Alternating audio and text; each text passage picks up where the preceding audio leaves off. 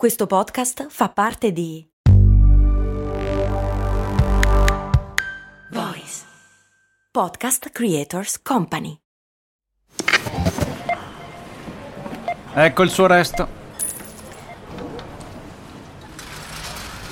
Mm, certo che al giorno d'oggi con un euro non si fa più granché. Beh, lo posso usare per il carrello della spesa. Ma comprare 10 Goliador? Eh no, per quelle servono 2 euro adesso. Ah, beh, allora non mi resta che lanciarlo nella fontana di Trevi ed esprimere un desiderio. Oppure, beh, potrei investire sul mio futuro. Ma un euro? Beh, sì, su Scalable. Scalable, che supporta anche questo ascolto, è un'app che ti mette a disposizione gli strumenti essenziali per costruire una cultura del risparmio. Ti consente di investire in modo flessibile in azioni, ETF e fondi, creando piani di accumulo automatici a partire da un solo euro. Altro che fontana di Trevi. Amplia le tue conoscenze finanziarie e fai crescere i tuoi risparmi nel tempo. Scopri Scalable per i tuoi investimenti. Link in descrizione. Max Corona, che sono sempre io, presenta Brandy. Brandy.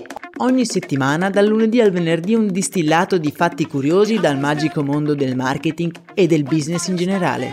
Brandy. Servire freddo. Brrr.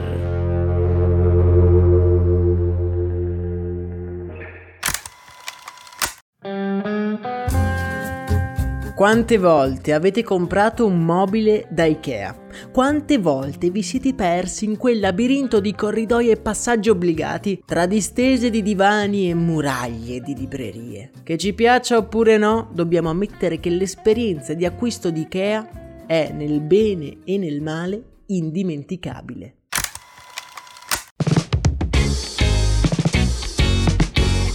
Nel podcast Storie di Brand abbiamo, come forse ricordate, raccontato la storia del curioso fondatore di Ikea, Ingvar Kamprad, un miliardario tirchio che però non ha mai perso il suo sorriso e il suo proverbiale spirito imprenditoriale che lo ha accompagnato fin da giovane. Ripercorrendo la sua storia, ricordiamo anche come gli store Ikea arrivano solo in un secondo momento. Infatti, in principio i mobili venivano venduti solo ed esclusivamente per corrispondenza. Nel 1953 Campard crea il suo primo store appena fuori Stoccolma, un edificio architettonicamente valido che richiama il Guggenheim di New York e dotato addirittura di un albergo con piscina per i clienti provenienti da più lontano.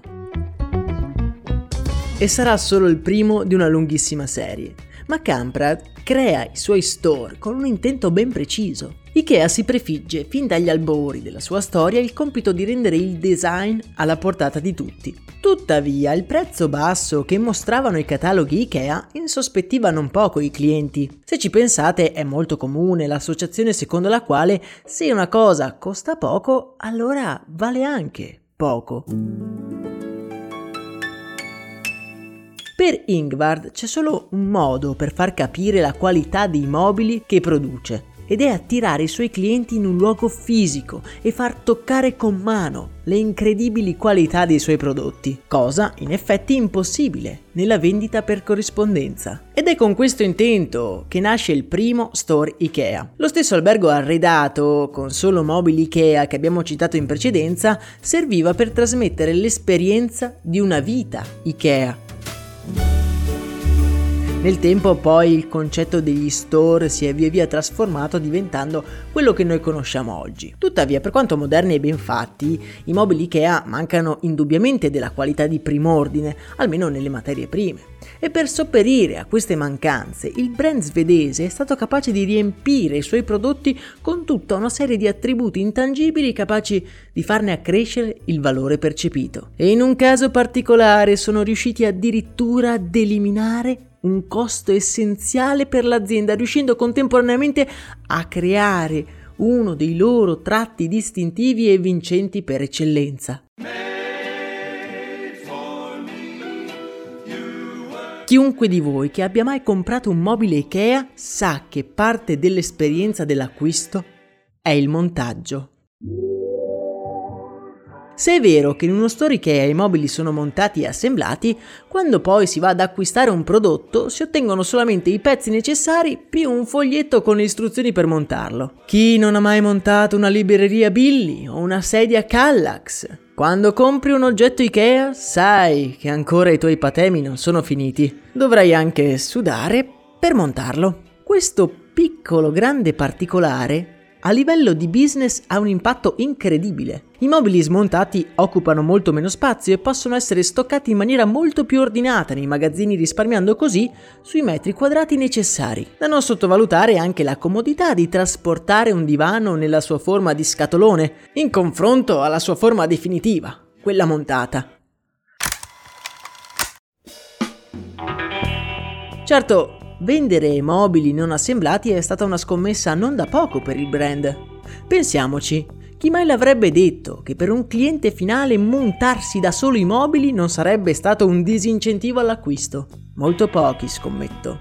E invece, se ci pensiamo, l'atto stesso di montare un mobile conferisce a quel prodotto di dubbia qualità un valore inestimabile. Quel tavolo che ci ha occupato un'ora del nostro tempo non è più un tavolo da discount, è il nostro tavolo. Lo abbiamo fatto noi. La fatica e il ricordo di aver montato quel singolo oggetto prodotto in serie e uguale a milioni di altri lo rende unico e ai nostri occhi impagabile. L'atto stesso di montare un mobile è una cosa difficile da dimenticare.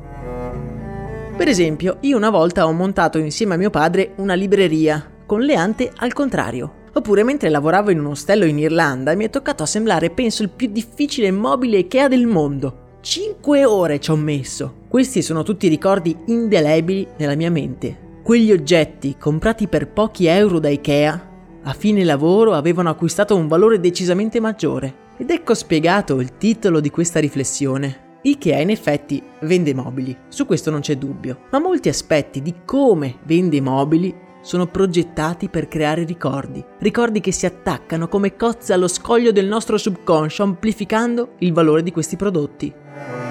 E questi ricordi non si creano solo nella fase di montaggio, ma in tutta l'esperienza IKEA.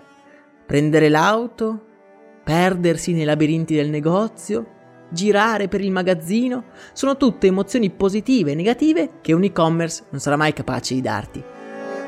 Per esempio, l'altro giorno un'ascoltatrice di Storie di Brand mi ha scritto un messaggio dicendomi che lei e il suo ragazzo avevano scoperto il podcast nel viaggio di ritorno dall'IKEA. Perché specificare che stavano tornando proprio da quel negozio? Scommetto che se fosse stato un altro non lo avrebbe specificato. E invece andare all'IKEA è un evento, è impegnativo, ma allo stesso tempo crea una connessione con il brand. Non a caso, se ci pensate, gli store IKEA sono tutti fuori dal centro cittadino e per raggiungerli occorre per forza prendere la macchina. E la prossima volta volta che vi mettete in auto, diretti verso l'IKEA, ricordatevi che tutto questo è studiato a tavolino per suscitare un'emozione che diventerà poi un ricordo. Io personalmente ci penso sempre, soprattutto quando guardo quella libreria montata al contrario. Per oggi è davvero tutto. In descrizione trovate sia il link per entrare nel canale Telegram per rimanere sempre aggiornati, sia anche il link per sostenere questo nostro appuntamento giornaliero, proprio come ha fatto Marica che ci saluta e supporta dal Trentino Alto Adige. Nella speranza di avervi incuriosito, non mi resta che salutarvi e darvi appuntamento ad un prossimo episodio. Un abbraccio da Max Corona.